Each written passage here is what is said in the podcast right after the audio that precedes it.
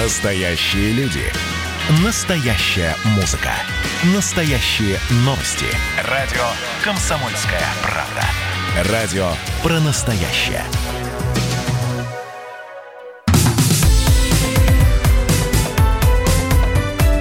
Как дела, Россия? Ватсап-страна! Итак, друзья, еще один час прямого эфира на радио «Комсомольская правда». Меня зовут Михаил Антонов. Здравствуйте, присоединяйтесь. Мы говорим о важном, актуальном, насущном.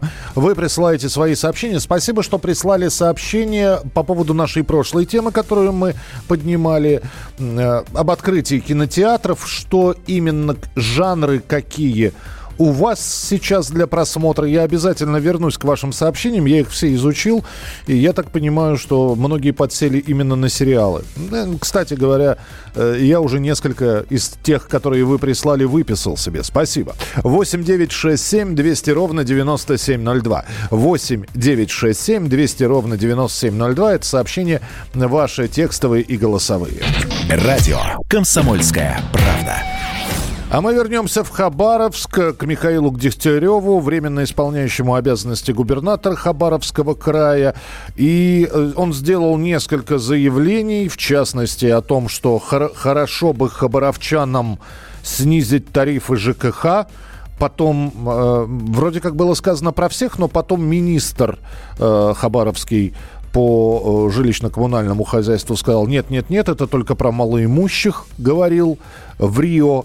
Ну, э, опять же, это он так перевел слова Михаила Дегтярева. Он еще сделал заявление, допустил возможность ужесточения ограничений в Хабаровском крае из-за пандемии коронавируса. Это решение будет приниматься совместно с Роспотребнадзором. Э, и в эти минуты в городе очередной митинг. Э, здесь, конечно, вопрос. Это митинг в поддержку Сергея Фургала. Это митинг против Михаила Дегтярева. Люди идут по городу колонны. И на прямой связи корреспондент «Комсомольской правды» в Хабаровске Эдуард Грищук. С места событий. Эдуард, привет. Приветствую, Михаил. Привет, Россия. Да, действительно, в данные минуты проходит колонна, она уже подходит к центральной площади города, площадь Ленина, к Белому дому. Э, я стоял э, на своем балконе, все это наблюдал из окна. Э, прошло порядка 250-300, может быть, человек, но затем ехал такой достаточно длинный поток машин. Я насчитал ну, тоже примерно 200 автомобилей. Угу. Все гудят, все скандируют, ну, при том, что если э, часть людей скандирует свободу, э, свободу Фургалу, я мы Фургал, то вот сейчас, мне кажется, что большая часть начинает скандировать все-таки антиправительственные лозунги, что, конечно же, вряд ли повлияет хорошо на то, как себя чувствует Сергей Иванович в данный момент в Москве. А, я напомню, на самих людей. Да, я напомню, что первый день работы Михаила Дегтярева на, на должности, на которой его назначили, были там крики э, «Дегтярев, уходи!» Вот. Сначала «Дегтярев, выходи!», а потом «Дегтярев, уходи!».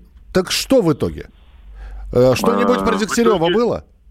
Э, про Дегтярева, конечно, про, Дик, про Дегтярева было «Дегтярев, уходи», мы здесь власть, э, ты нам не нужен, более того, скандировали позор, позор э, конкретно Владимиру Вольфовичу Жириновскому, потому что сегодня Хабаровск узнал еще о, ну, услышали слова Владимира Вольфовича о том, что Фругал и сам собирался в отставку. Мы не верим, мы ложь. Э, э, два депутата вышли из партии ЛДПР в Хабаровске после вот таких вот заявлений. И сейчас все достаточно серьезно. Более того, а, мы видим э, в толпе людей, которых, в принципе, мы знаем, они живут в данный момент не в Хабаровском крае, которые э, заводят толпу, заводят чисто антиправительственными лозунгами.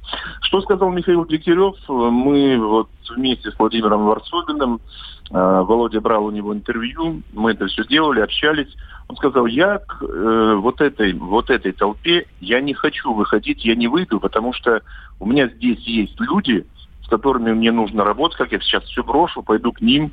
Ну, то есть я в этом, говорит, смысла не вижу. Угу.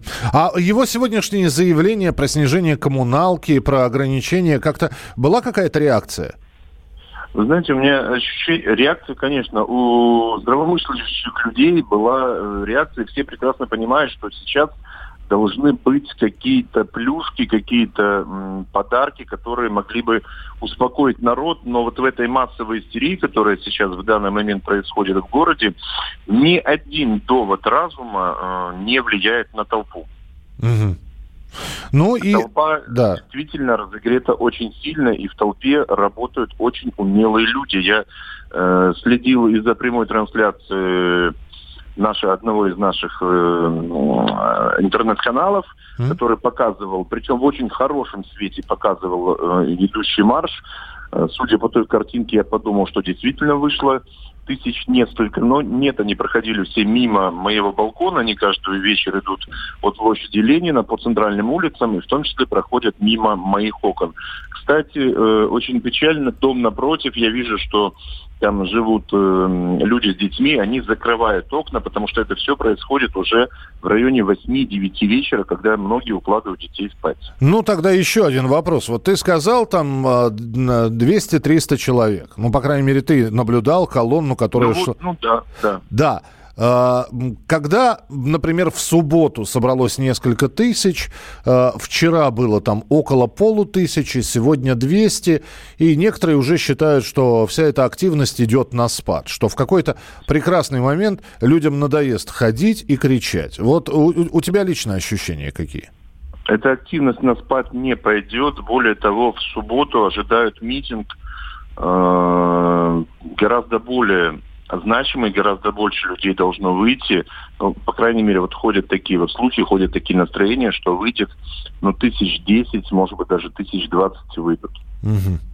Ну да, тогда дождемся послезавтра и обязательно поговорим об этом. Вы знаете, да. Э, Михаил, э, я еще вот немножко добавлю. В интервью Дегтярева, которое вот мы делали, да, там прозвучали слова Андрея губернатора Хабаровского края, о том, что вот делать с этими людьми, вот, вот как, а как силовое решение проблемы. Знаете, я не услышал в его словах, что силовое решение будет полностью исключено. Он ответил достаточно уклончиво. Ну, потому что одно дело, когда это все э, выкрикивание лозунгов, и все довольно мирно, и полиция позволяет э, происходящему, в общем, двигаться в том направлении, в, котором это все двигается. Но мы прекрасно знаем, что некоторые такие митинги, когда люди начинают, я сейчас не про Хабаровск говорю вовсе, а про другие страны, про другие города, когда люди неожиданно в экстазе начинают громить магазины. Это уже полностью противоправные действия.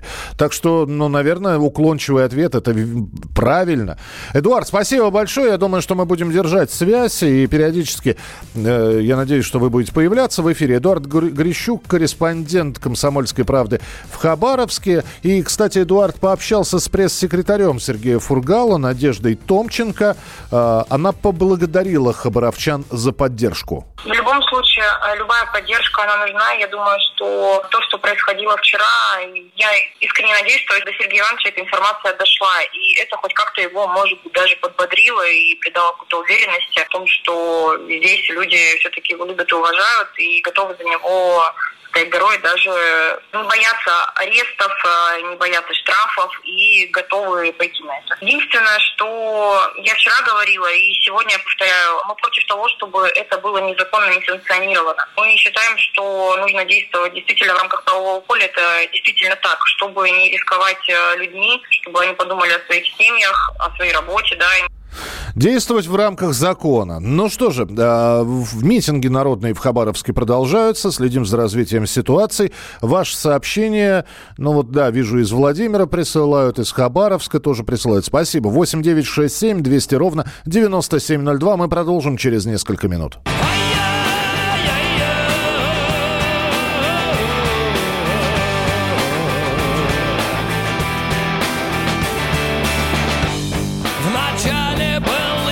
ветер. Потом настал я.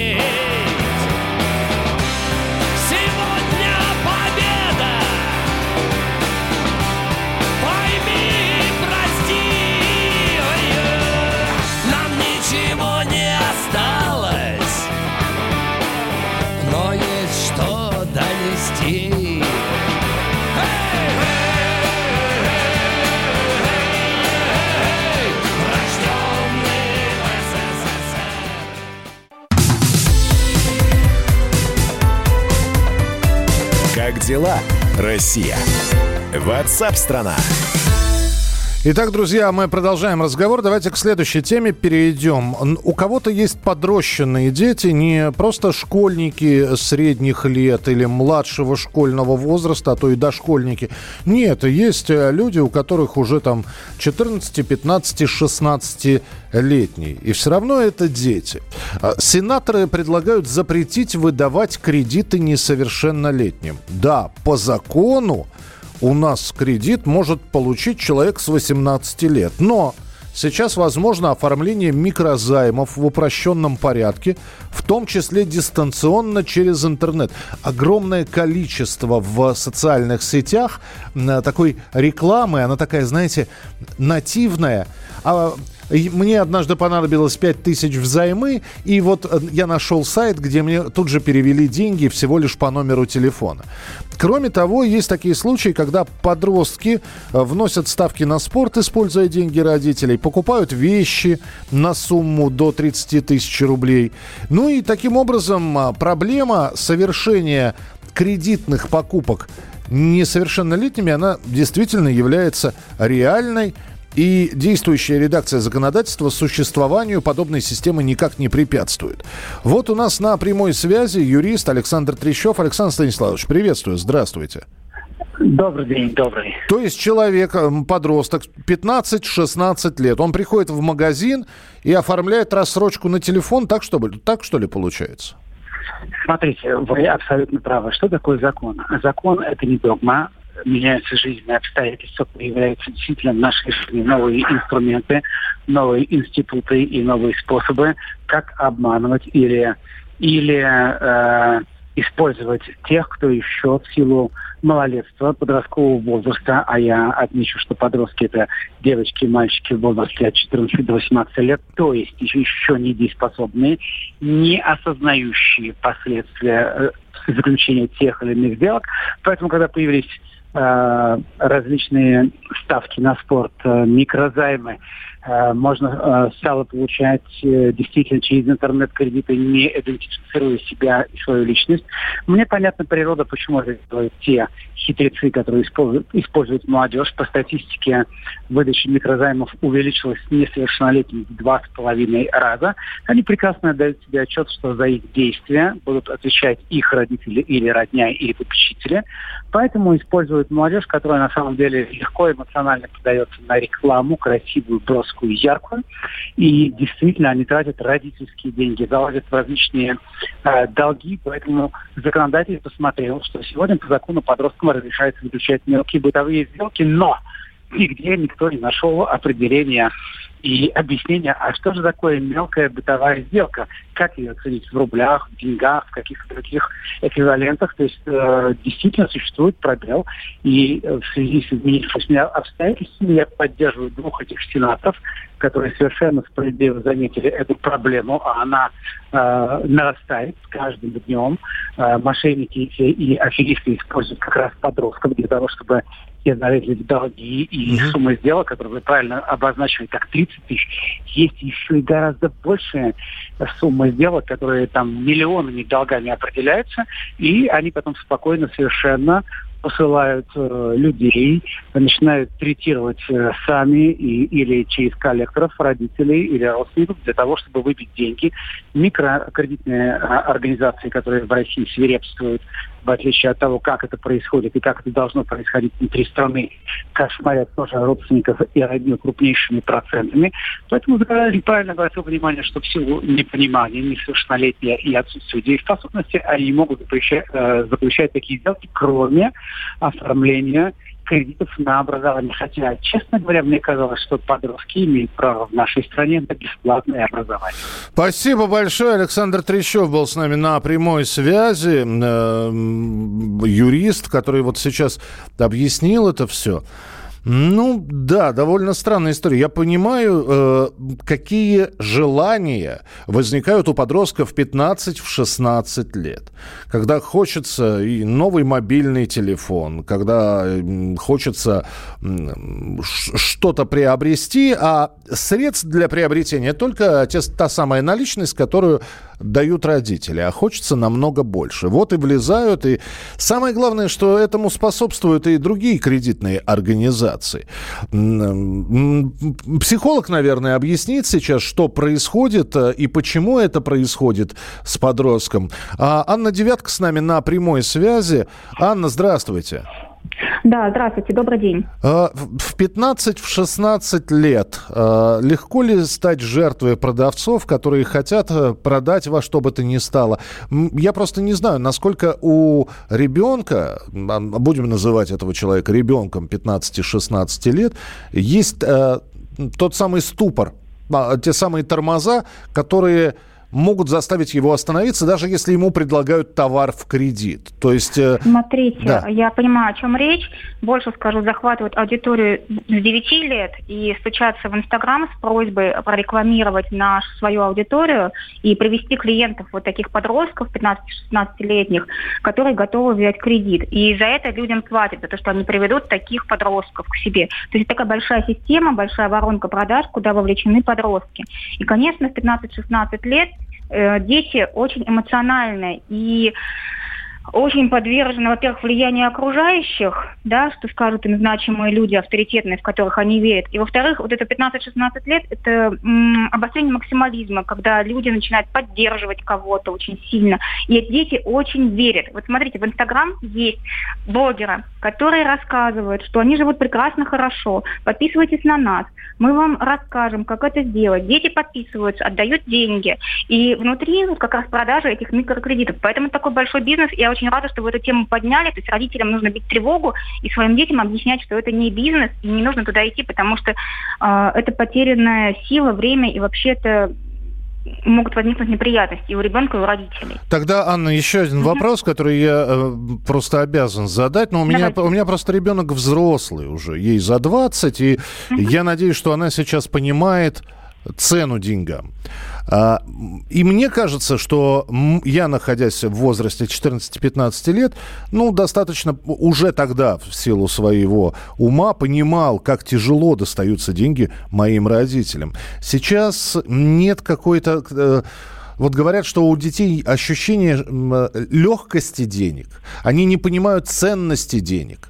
Это действительно так?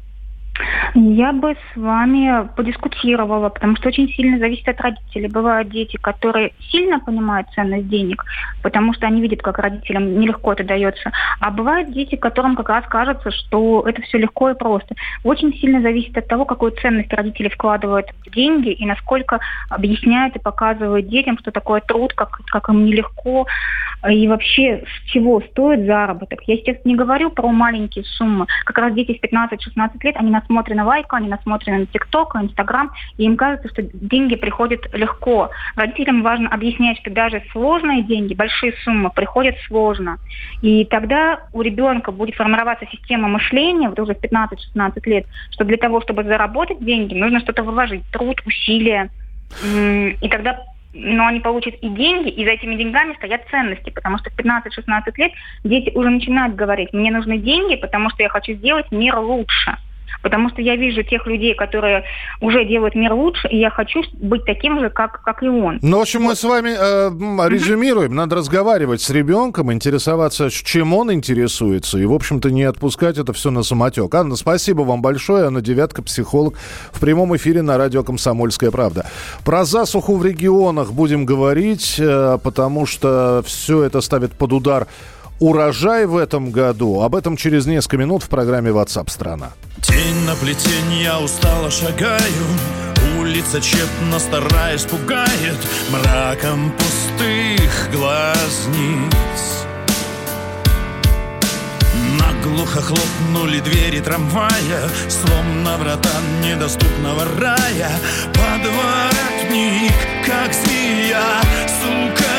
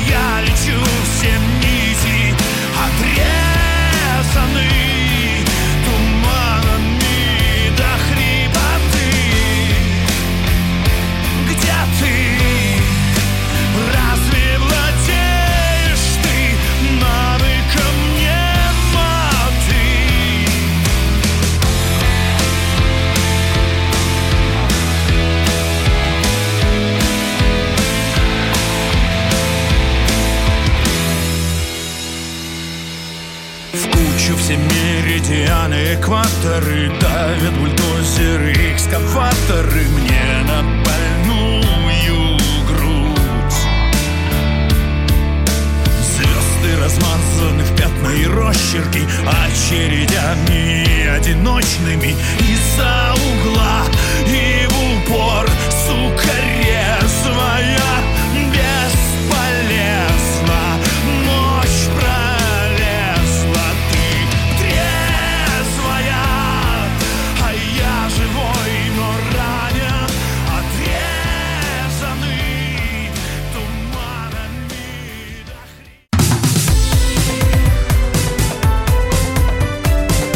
дела, Россия? Ватсап-страна! Итак, друзья, в финале нашей программы мы с вами поговорим и про сельское хозяйство, и про погоду. Э, Последние годы, которые были у нас в России, в финале года традиционно были такие отчеты. Невиданный урожай или очень хороший урожай в этом году. И вот что сейчас говорят. Э, Ученые Всероссийского научно-исследовательского института по проблемам гражданской обороны и чрезвычайных ситуаций прогнозируют увеличение площадей гибели сельскохозяйственных и кормовых культур на территории пяти регионов, трех федеральных округов страны из-за засухи и суховеев. На этой неделе российские аграрии заявляли уже о многомиллиардных убытках из-за засухи в Алтайском крае, Новосибирской и Челябинской в областях. Но не только засуха, еще и заморозки мартовские погуляли э, в районе Краснодара, э, в районе Кубани. И Кубань потеряет, как предполагается, до 80 урожая фруктов из-за заморозков. С нами на прямой связи доцент э, Тимирязевской сельско- э, сельскохозяйственной академии им- и Игорь Абакумов. Игорь Борисович, здравствуйте. Добрый день, Михаил. Здравствуйте, слушай. Насколько все серьезно? О, Игорь куда-то вы пропали, мы вас не слышим. Давайте перенаберем сейчас. Давайте перенаберем э, Игорь Абакумов. Я понимаю, что сейчас мы будем говорить о том, что да, эм, конечно, не- дефицита не будет. Скорее всего, на полках магазинов появится импортная продукция. Вот, китайские яблоки вместо кубанских. Вот. Э, опять же, может быть, потрачены будут деньги из резервного фонда, чтобы закупить, э, я не знаю, э, какие-то кормовые культуры и сельскохозяйственные культуры. Но что с этим делать? И опять же, это разовое такое, такое явление или это тенденция? Вот об этом хотелось бы поговорить. Кстати, что у вас там с погодой? Были ли, за, были ли засушливые дни? Если мы говорим про Алтай, про Новосибирскую, про Челябинскую область, тем более, что многие из наших слушателей занимаются подсобным хозяйством. Это, конечно, не многогектарные территории, но тем не менее. Что у вас с урожаем? Каким он ожидается в этом году. Э, вернемся мы к, с Игорем, к разговору с Игорем Борисовичем. Игорь Абакумов с нами на прямой связи, доцент Тимиряйской сельхозакадемии. Э, э, Игорь Борисович, это не страшилка, не пугалка какая-то? То есть насколько все серьезно? Ну, это не страшилка, не пугалка, это реальная жизнь. Засухи в стране, и в России, и в мире, они встречаются с интервалом от трех до семи лет – Угу. Последняя засуха серьезная у нас была в 2010 году, так что мы перебрали лимит благоприятных, благоприятных годов. То есть 10 лет у нас было серьезной засухи. Насколько эта засуха серьезная? Она, конечно, э, э, не так серьезна, как была в 2010 году, когда вводили зерновой эмбарго. То есть запрет на экспорт. Но, тем не менее, э, у нас сейчас запрета на экспорт нет, но тем не менее ограничения на него ввели, что равносильно запрету. То есть э, руководство опасается, что страна останется без зерна. Конечно, это благие намерения, но э, крестьяне рассчитывали все-таки, ну не только крестьяне, агрохолдинги, фермеры, э, они рассчитывали получить все-таки от экспорта значительный доход. Тут, вот, как, как говорится, прилетела птица обломинами для них. Да, но здесь вопрос. Понятно, что, э, наверное, они без зерновых культур, без посевных не останутся, потому что наверняка будут закупки. Просто все это на ценах как отразится? Это, это действительно может подняться и вырасти в, в цене вся продукция? Ну, во-первых, э, у нас продукция растет в цене всегда. Угу. Просто на, наш э, доблестный Росстат, он, так сказать, не сильно, не сильно отражает эту тенденцию. У нас э, цены растут с 2014 года. Регулярно. Когда это, как это называется, забыл, импортозамещение началось. Угу. Да. Импортозаменение, как его назвали потом.